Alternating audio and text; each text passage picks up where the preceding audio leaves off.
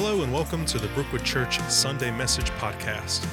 Today, our senior pastor, Perry Duggar, will begin a new series on the life of Samuel the prophet. You can follow along with this message in 1 Samuel chapters 1 and 2. You can also find our weekly message outline and many other resources on our website at brookwoodchurch.org or on our Brookwood app.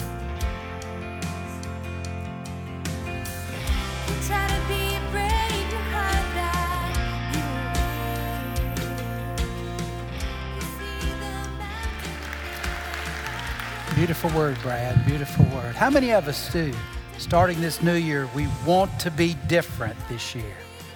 We want to be changed. We're willing to have less of us. That's what he was singing, wasn't it? Less of me, more of Christ.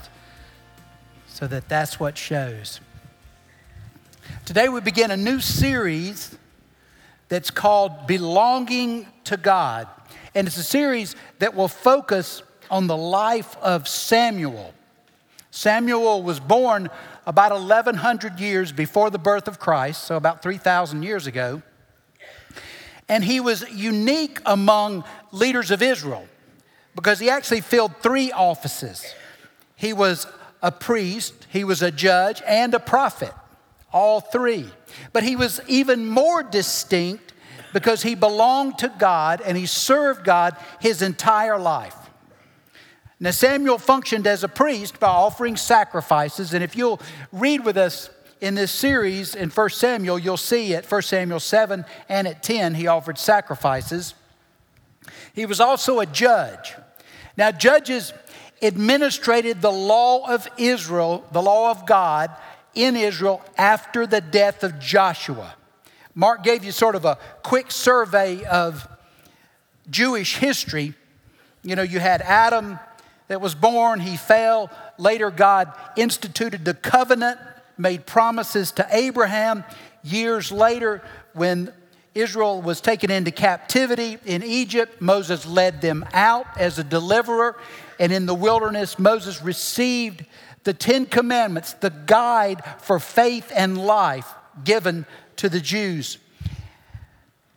Who followed Moses as leader? Say it again. Joshua, Joshua. But after Joshua died, there were people called judges who administrated the law, enforced the law. Remember, the law of God was over the civil and the criminal, it was everything that guided the nation of Israel. They often, they also led the nation militarily against enemies, and they were raised up to turn the nation from idolatry back to the worship of God very often.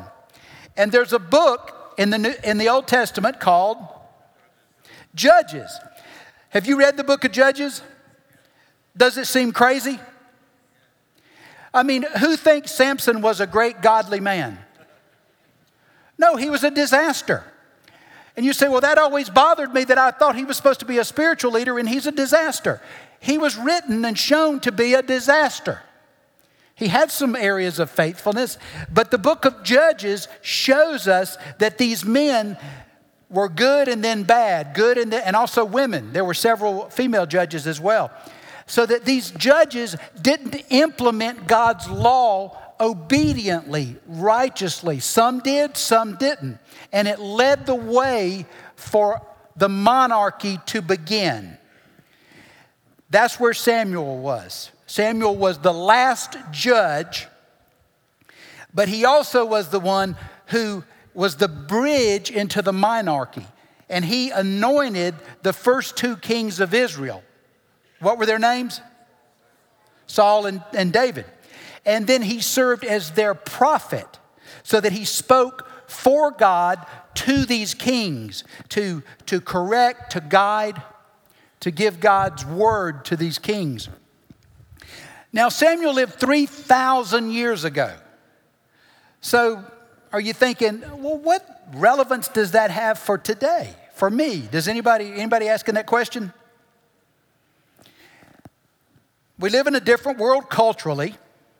We certainly live in a different world technologically, but humans are the same. We're the same mentally, we're the same emotionally, we're the same physically. More importantly, we're the same spiritually. Romans 15 4 basically lays that principle. And aren't we called to belong to God completely for our entire lives? So, the life of Samuel is a good model for us, a good example. And also, the point that's true is that God hasn't changed. God can't mature, He doesn't get new insight or information. So God never changes. So as we read the scripture, the Old and the New Testament, we learn about the nature of God. And we learn how to relate to Him by observing how people who are portrayed in the scriptures related to Him. The beautiful thing about the scripture, and I think it's a evidence of its truthfulness and its inspiration, is that the Old Testament and New Testament writers never covered the mistakes of the people. Because how, easy can, how easily can you identify with someone who looks perfect on the outside? Can you identify with them? Come on, Clint, y'all wake up out there. But when you see someone who's flawed, it's a little easier to say, well, that guy's worse than me there might be a chance for me to, to make it here with God, to relate to God. So we see people and all their mistakes and all their sins in the scriptures so that we can learn from them and identify with them and see that they are not unlike us, though they may have lived thousands of years ago. In this message today, we'll see many of the same issues that some of you are dealing with family dysfunction, marital communication problems, infertility, jealousy, parenting issues, worship, and prayer. And all of those are relevant to us today. The title to today's message is Asking, and it's a reference to earnest, effectual prayer. Take out your message guide if you haven't already. The outline is the first two panels. Typically, I put a, a theme verse that becomes a memory verse for small groups. And let me say, if, if you're not part of a small group, let me urge you as a, to take a step uh, this, in this new year and say, I'm gonna, I'm gonna take some affirmative steps to promote my growth. Become part of a group. Share your life with them, let others share their lives with you. And today, this afternoon, we have at five o'clock a um, opportunity to become informed and, and participate and sign up for small groups and for ministry opportunities. We do membership class beginning at 3. So I'll urge you to be part of that as well. But the theme and memory verse is this, and I want y'all to read this with me. The earnest prayer of a righteous person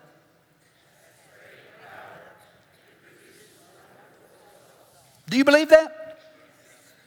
Do you really believe that the prayer of a righteous person matters. So that means you pray a whole lot, right?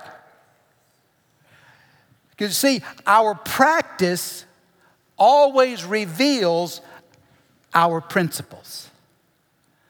What we say we believe is a whole lot less convincing than what we show we believe. That's what reveals what we truly embrace. So we'll focus today on Samuel's mother, whose name is Hannah. Hebrew, it means gracious or favored. And Hannah prayed for a child and she received Samuel. So we want to learn from her how to pray with passion by reflecting on Hannah's desperate cry for help. Praying with passion first is often a response to distress. Now, if you're using this Bible that we sell, I can tell you that we'll be on pages 224 and 5. We're just going to work right through this, and we will be doing this for um, the next couple of months. We're going to work through this, the life of Samuel systematic, systematically. There, w- there was a man named Elkanah who lived in Ramah in the region of Zuph, in the hill country of Ephraim. He was the son of Jeroham, son of Elihu, son of Tohu, son of Zuph of Ephraim. Elkanah had two wives. Anybody see a problem emerging? Hannah and Peninnah. Does that trouble anybody? What troubles you about it? He has two wives. Besides not being real wise, what else is it? You know, and, and those of you who are have been around a while, you know I'm saying question this Bible, question this Bible, look at it, take it apart, examine it. What does this mean? Is it okay to have more than one wife? It's not what it means at all. God did tolerate polygamy. It's interesting in that God tolerates some things that really aren't His will or His best for us. But He never approved or endorsed polygamy. In fact, God's plan for marriage is stated right in the beginning of the Bible, Genesis chapter 2, verse 24. And that was that a woman shall leave her family, leave her parents, be united to her husband, and the two will become one. That's the standard for marriage, beginning in Genesis. Jesus quoted it in John as well. And the fact that Peninnah had children and Hannah did not, it says, was the cause of great distress. Now, if you look at this passage, Hannah is named first. Now, that likely means she was the first wife. It might mean she was also the most important wife, the most favored wife, but it certainly means that she came first. We continue in verse 3. Each year, Elkanah would travel to Shiloh to worship and sacrifice to the Lord's armies. Anybody bothered by that? What is Shiloh? Where's worship supposed to be happening? Jerusalem. So you ought to go, what's going on here? Well, remember what the tabernacle was it was not a building, it was made of cloth and skins. It was erected on poles and it was made to move. So it was built first in the wilderness.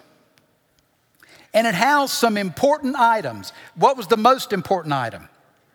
Ark of the Covenant. And what was inside the Ark of the Covenant? Three things a jar of manna, Aaron's rod that budded. Third item the two, ta- well, there were two, there were some four things, but the third one was the commandments. The tablets containing the commandments were there. There was no temple yet. There was no King David yet. King David was the one that established Jerusalem as the center of power. The temple would be built much later by Solomon. So worship is happening in Shiloh in a tabernacle which is mobile, it can be moved. The priests of the Lord at that time were the two sons of Eli, Hophni and Phinehas. Now, the tabernacle would remain in Shiloh for over 300 years until Israel at war took the Ark of the Covenant into battle. They lost the battle, and the Ark was stolen by the Philistines. You know where the Ark is today? Who knows?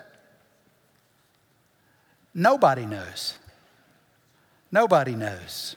It's never been located. Now you say, why are you teaching us all this history? Remember my approach.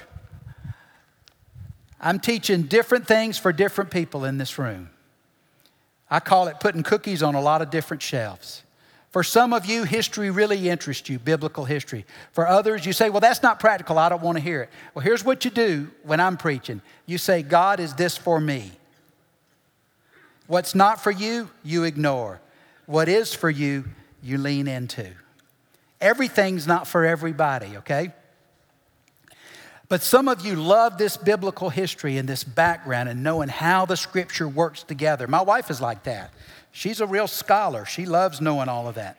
And some of you do, although there's only three of you that do. Verse 4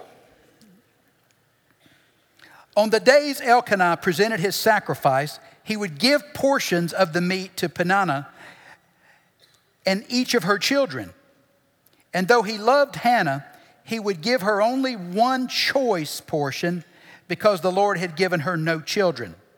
Now, notice there's an asterisk there because there's an alternative translation which I really favor, which is because he loved Hannah, he would give her a choice portion because the Lord had given her no children. It seems from this that Elkanah favored Hannah, or at least felt tenderly toward her because she had no children. She was child, childless. So he was giving her a special part of the sacrifice. So, what, what's happening here? Favoritism, which is a bad idea in a family, but especially among two wives. So, here's what's happening He's gone, he's offered the sacrifice. They'd be given the portions of the meat back. They would disperse it to the family. Well, here's, here's what's actually happening Hannah is getting the filet mignon, Peninnah is getting maybe some skirt steak, perhaps some hot dogs. Now, I love, well, it wasn't pork, so we'll say they're all beef hot dogs. I love hot dogs, and I think they're perfect food because they're round on both ends. But but what's happening is this favoritism sparks, arouses jealousy among these two women. Well, why do you think that? Well, look at the next verse. So, so because of what Elkanah did and what he gave, so Peninnah would taunt Hannah and make fun of her because the Lord had kept her from having children. That's a striking statement, isn't it? People in this culture often blamed women who were um, not fertile, who, who had infertility, with doing something for which God was punishing them. It was, ex- in fact, it was extended to virtually all illness and disease. You know, someone would have a problem, some malformation, and they'd say, Well, I wonder what he did that made God angry. And this passage actually says this twice. In verse 5, it says, The Lord had given her no children. In verse 6, it says, The Lord had kept her from having children. Does that alarm anyone? Does it?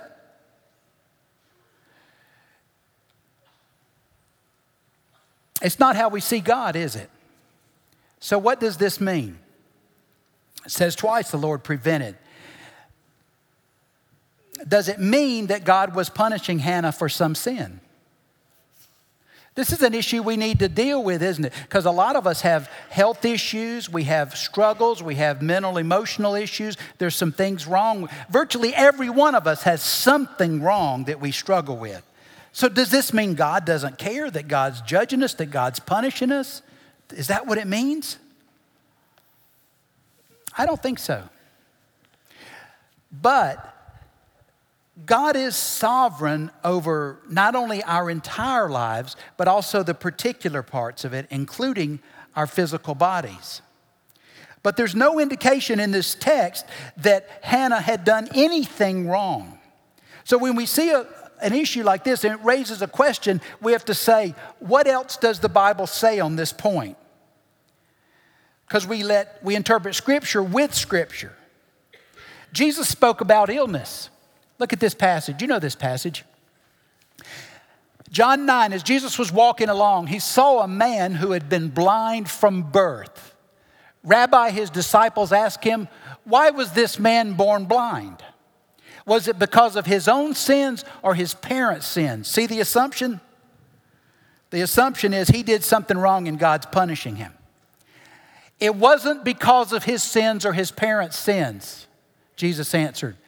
This happened so the power of God could be seen in him.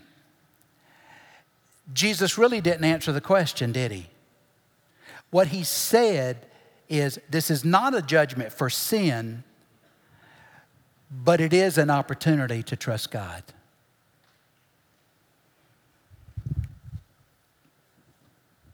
Even though Hannah was not being judged by God, I think she may have felt abandoned by him. Is that fair? A lot of us feel that way, don't we? We're struggling with some illness.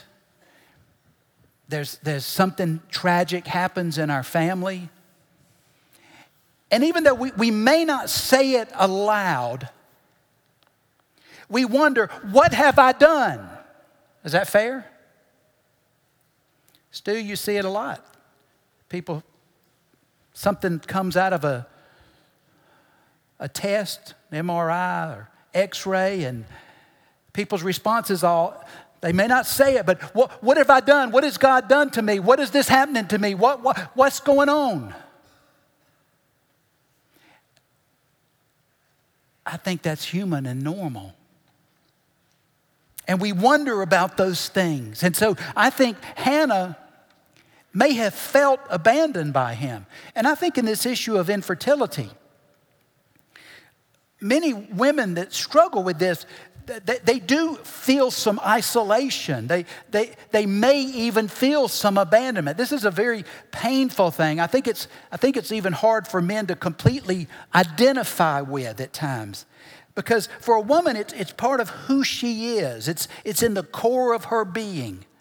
And when she can't have children and her sister has a lot of them and her friends have them and they don't seem to have any difficulty at all, either conceiving or carrying children, it can make a woman question how God sees her. Is that fair?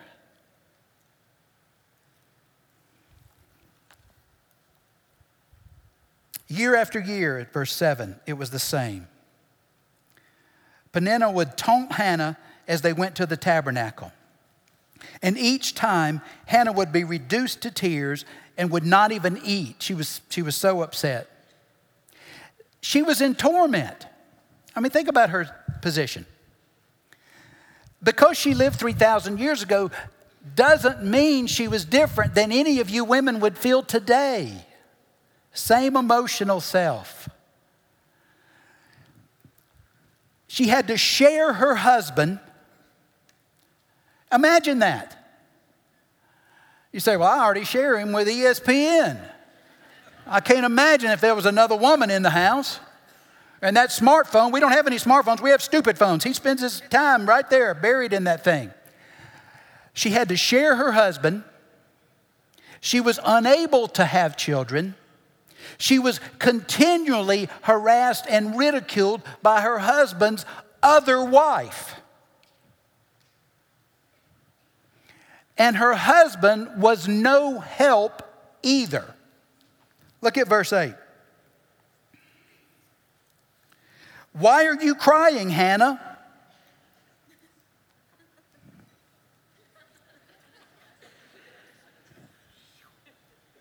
He doesn't know. Your husband ever said, asked you a question like that and you, you didn't answer him by telling him, you said, You don't know? Have you been living in this house? Have you seen what's going on in my life? Do you know what's happening with my friends? Do you understand what's going on at work? So he asked that unhelpful question Why are you crying? And then to compound it, why aren't you eating? And then this is really a helpful question why be downhearted just because you have no children? You have me. Isn't that better than 10 sons?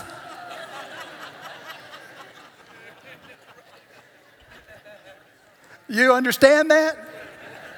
That's right. I mean, that's very helpful. Leanne's upset about something, I'll say, You got me. It doesn't matter what's happening in the world if you have me. Who thinks that's satisfying to her?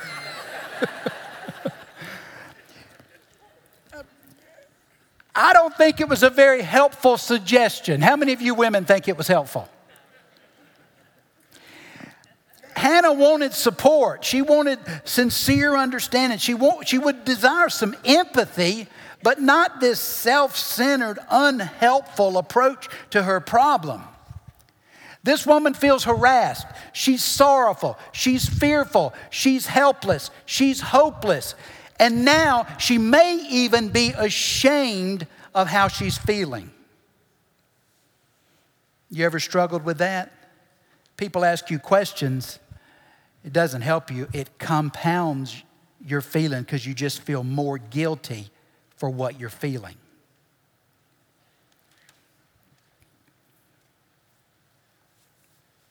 It's a hopeless place, isn't it? But God tends to take our hopeless situations, our total inability, our final failure as his starting point. You know, people who are in recovery of various kinds, AA, NA, Celebrate Recovery, understand this phrase called hitting rock bottom. But you know what? I really think hitting rock bottom applies to all of us in different situations. May not be about a substance that we're abusing, but it might just be self centeredness, self directed living. And God has to get us to the end of ourselves before we look to Him. You see, our hopelessness, our helplessness aren't ever barriers to God's work. In fact, God's greatest work will almost always be based on our utter inability. You feel hopeless about something today? Do you feel helpless? Maybe you're ready for God to intercede. Remember what Paul said? Paul had had great visions from God. He'd been to the seventh heaven, he'd been taught deep truths. And he was given what? A thorn in the flesh to pierce that pride. And he said three times, Please take this away. I think, it was, I think he was losing his sight just from other contextually, but that's just my opinion. He said, God, take it away. And God said, No, my grace works best in what? In weakness. In weakness. Are you weak? You may be primed for God's intervention. Are you hopeless? That's when He arrives. Are you helpless? It's only when you quit trying to manipulate things that God takes over. When God's people are without strength, without resources, without hope, without any human solutions,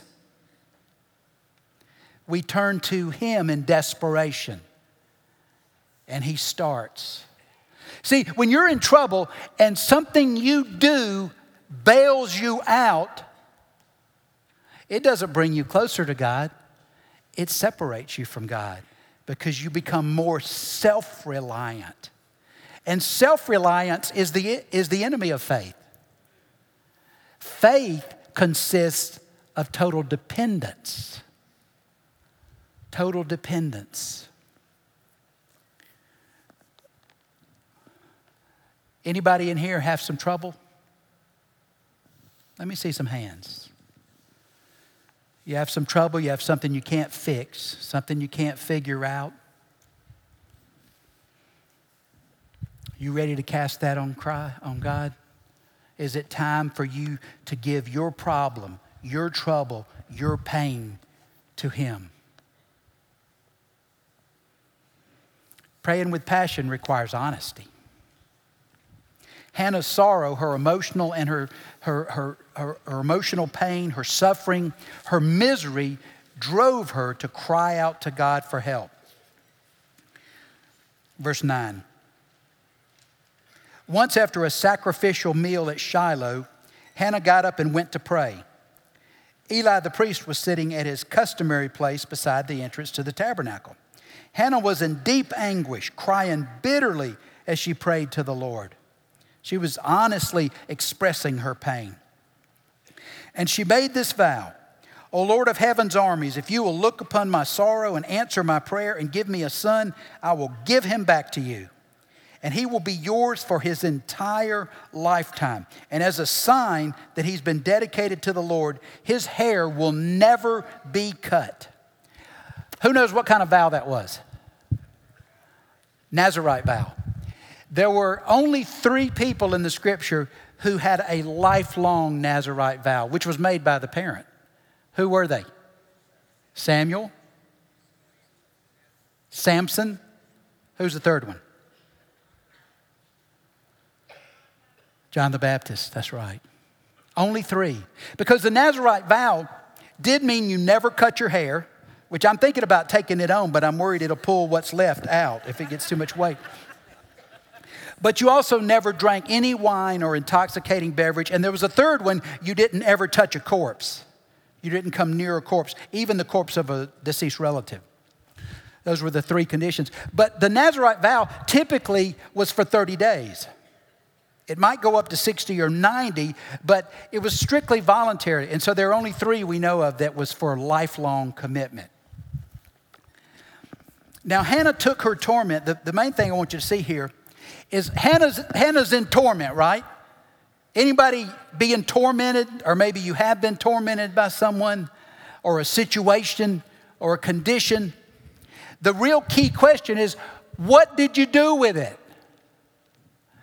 Where did you take it? Hannah took her torment to God. See, we have a choice to make. When you're troubled, when you're fearful, when you're failing in some way, physically, financially, some way, we have a choice to make. Do we take that pain, that fear, that anxiety, even that anger to God? Or do we go away from God, doubting that He cares? Because you see, the issue is not whether we're angry, whether we're fearful, whether we're frightened. It's what we do with it. Anybody here ever gotten angry with God? Come on, let me see some hands, a bunch of chickens. If you don't get angry with God, you're just suppressing it. Because we have this human emotions, we're fearful, and anger protects fear. Anybody ever shouted at God in prayer? Let me see some bold ones here. Come on. He already knows, why not tell him? Sometimes there's nothing better than stand out in your backyard and shout. Because if you have one of those homeowners associations, you might get kicked out. But but see, express your honest emotion to God. I hope y'all know this, but a marriage that never has conflict is not necessarily indicative of a very intimate marriage. Sometimes it takes conflict to break down barriers to intimacy. So, a little passion in the house, and I'm talking about arguing, is not always bad for the marriage if it builds intimacy. And sometimes us expressing even our doubts about God actually bring us into closer relationship with Him. Does this make sense? Her burden prayer was spoken with boldness, with freedom. And that's what Hebrews 4 says you go boldly into the presence of God. You belong to Him. She knew whom she was speaking to.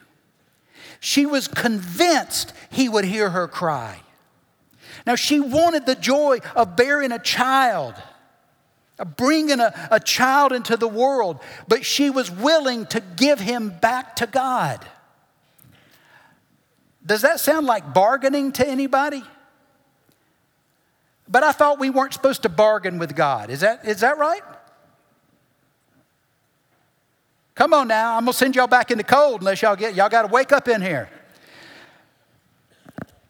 I thought we weren't supposed to. Here's the difference.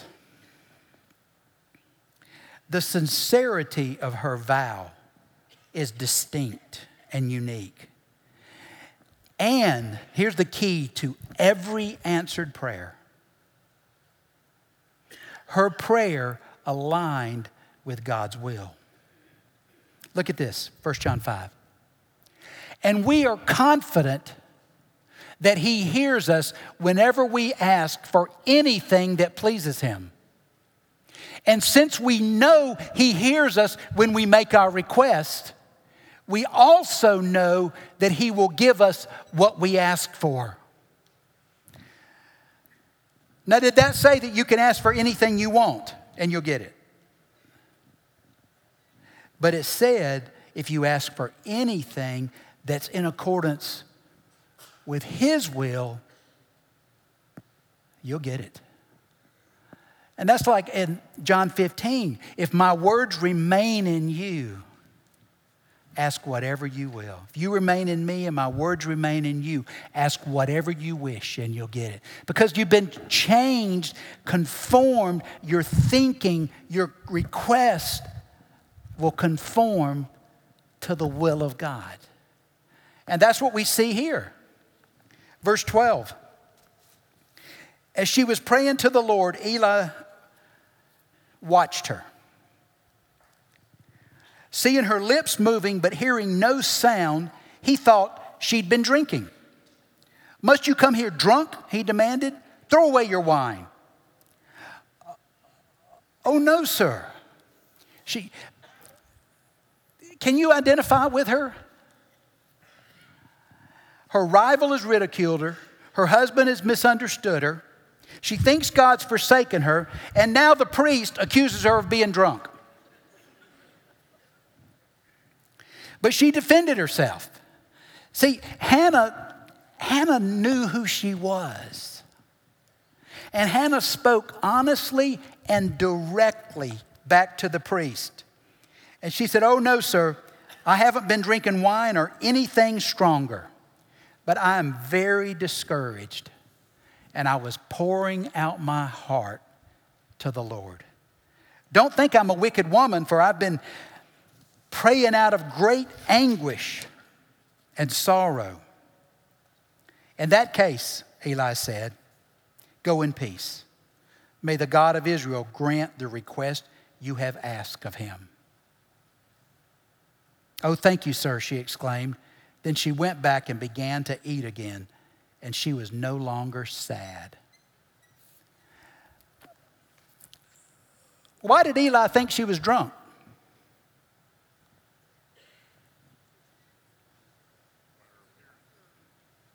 She was just praying, honestly, emotionally. So, why did he think she was drunk? He was unfamiliar with seeing people pour out their hearts passionately to God. This is a time in the history of Israel when, as it says in, in Judges, the people did whatever was right in their own eyes. So worship was dry and dusty and formal and unfeeling. This is a bad time regarding faith in Israel.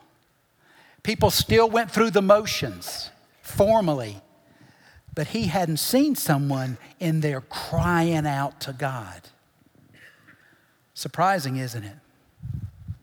But then it said that she began to eat and she was no longer sad. Why? Had anything changed?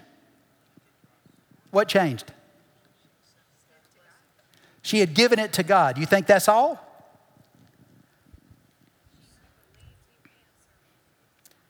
She believed he heard her and he would answer. You know, when I ask a question like that, the answer isn't really implied no. That's a trick. But was it because she just knew she could trust God?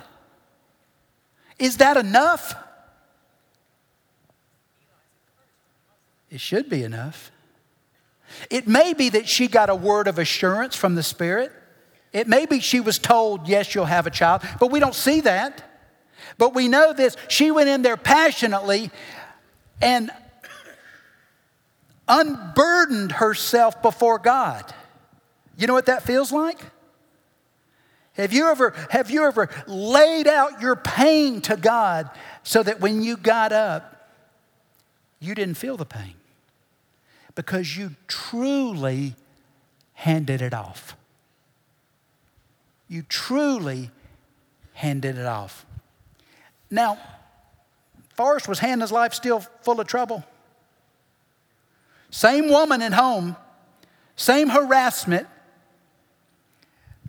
but her life was now marked by trust for God, which she had expressed based on her knowledge of Him.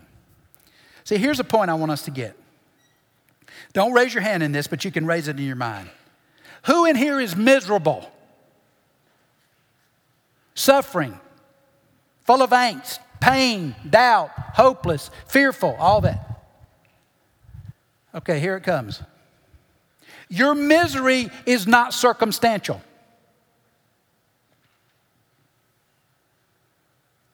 Your misery isn't caused externally. It's not circumstantial, it's attitudinal. It's attitudinal. And if we truly trust God, we can give our struggles and our pain to Him, believing He cares for us. You see what I'm saying? See, we're still living too human when if something's going wrong, you know, something's not like we want it. I mean, I'm losing my hair, I'm losing my looks, I'm putting on some weight, my job's not going well, I don't like my coworker, you know, I've got this problem, that problem, I'm irritated by this. If that's what decides whether we have peace, we're going to be miserable. Because your life is going to constantly be filled with those kinds of frustrations. So our lives and our peace can't be based on our circumstances. It must be based on our belief that we can trust God. And Romans 8:28 says all things work together for good. But there's a condition for those that love God and are called according to his purpose. Let, look at Psalm 55. Give you an Old Testament verse. Give your burdens to the Lord, He will take care of you. And he will not permit the godly to slip and fall. Doesn't mean you won't suffer. Doesn't mean you won't lose your health. Doesn't mean you won't lose your job. Doesn't mean you won't lose your finances. But you will not lose your relationship with the one who loves you eternally the thing, the only thing that matters eternity. Doesn't mean circumstances won't be hard. 1 Peter 5, 7, the New Testament says, Cast your cares on him. Why? Why can you cast your cares on him? Come on, chick, why? What's the rest of that verse?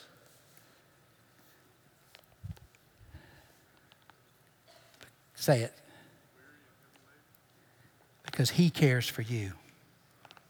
Cast your cares on Him. Don't cling unto yourself. Some of us roll up in our misery, don't we? Cast your cares on Him because He, the God of heaven's armies, cares for you. Is there something you need to cast on God? Believing, knowing he cares for you. And finally, praying with passion, which is based on a relationship with God, results in faithfulness. Verse 19. The entire family got up early the next morning and went to worship the Lord once more. You can see that this family was very faithful in observing the law and in worship of God and, and, and meeting all those expectations scripturally. Then they returned home to Ramah. When Elkanah slept with Hannah, the Lord remembered her plea, and in due time she gave birth to a son. She named him Samuel, for she said, I asked the Lord for him. And Hebrew, Samuel, or Shemuel is the way it would be said um, in Hebrew, means asked of God or heard by God. And so she said, I asked the Lord for him. The next year, Elkanah and his family went to, on their annual trip to offer a sacrifice to the Lord. And Hannah didn't go. She, he, she told her husband, Wait until the boy is weaned, Then I will take him to the tabernacle and leave him there with the Lord permanently. That's shocking, isn't it? Whatever you think is best, Elkanah agreed. Stay here for now, and may the Lord help you keep your promise. Does he sound nervous? What do you think? I think he's nervous. Because look at Elkanah. Elkanah, he, he, he, he keeps all the rules, he keeps all the obligations, he does everything he's supposed to do to carry out faith obediently, but he doesn't appear to know God the way Hannah does. You see that? Hannah knows God. She's not hesitant to say, I'm not going back and offer sacrifices for several years. And it made him nervous, is what I think. It made him nervous. So she stayed home and nursed the boy until he was weaned. How long does it take to wean a child?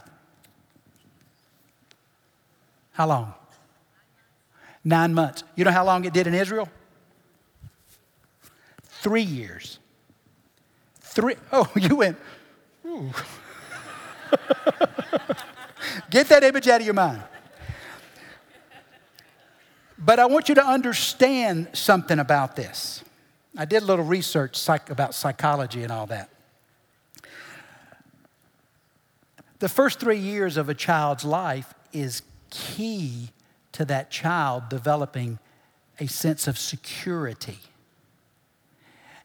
a sense of self, brain development, mental, emotional, physical development.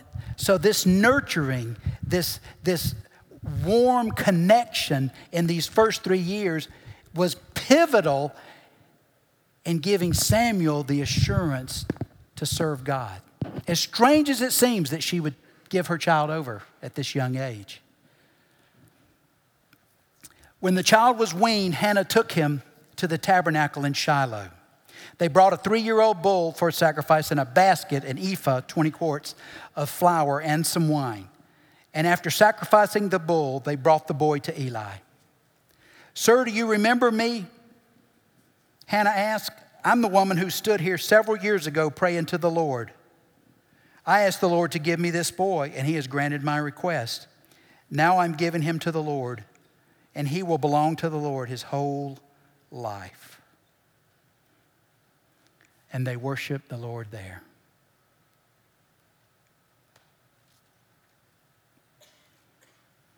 What was she feeling?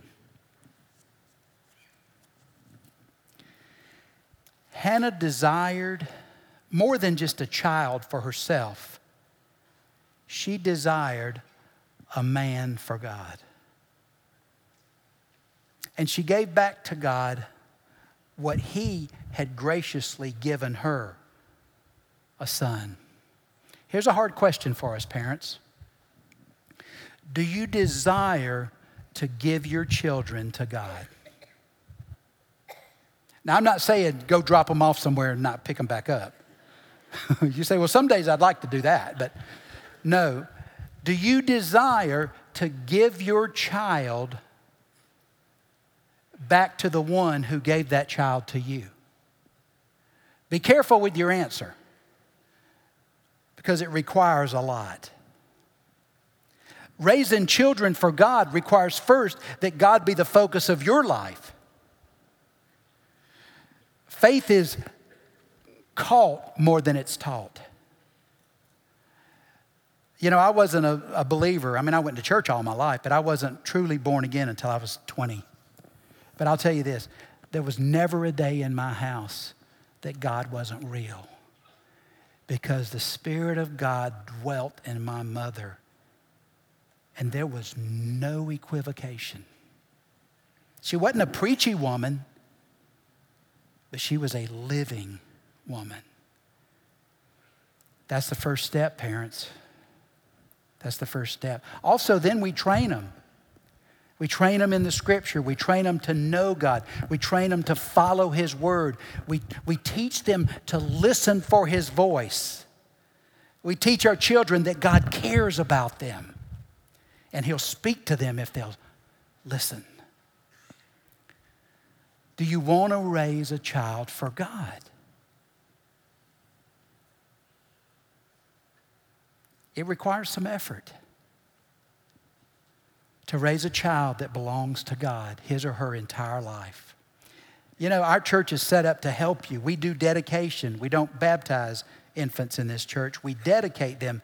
But dedication is a parent committing to raise this child to know God. We have great ministries. You know, if you look in your program today, there's several events that are set up for children and students. I want to urge you, parents, not only do you teach them, talk to them about God, but involve them in things that train them. Well, he doesn't want to go. She doesn't want to go. Well, you need to know why there's no spiritual interest. And you need to be in that. It might be time for you to go as well, along with them. Do we want to be a church who raises our children to belong to God their whole lives? Boy, I hope God raises someone, a great missionary, a great preacher, a business person whose ethics are never variable, whose life is focused on Christ in every area, not in a self righteous way, but in a true way, as we heard sung about, that the light of Christ shines so clearly that everyone will see. Counselors will be here this morning to talk with you, to pray with you. We have membership class today. If you say, I need to make some steps, it may be the first step is to membership class at three o'clock today. And then you could sign up for small groups and ministries at five. So come. I'm going to pray and then we'll stack our chairs and you'll be dismissed. Father, I pray that we would be able to talk to you the way Hannah did. I pray that we would know you well enough to pray prayers that are in keeping with your will, prayers that you will always answer. Lord, we want to belong to you. Show us how. In Christ's name I pray. Amen. Please stack your chairs. Here at Brookwood Church, our desire is to assist you in pursuing a relationship with Jesus so that you can experience transformed life. If you have any questions about this message or you would like to request prayer, we encourage you to visit our website at brookwoodchurch.org forward slash get help. You can also find our message archives on our website or on our Brookwood app. Thank you so much for listening and have a blessed day.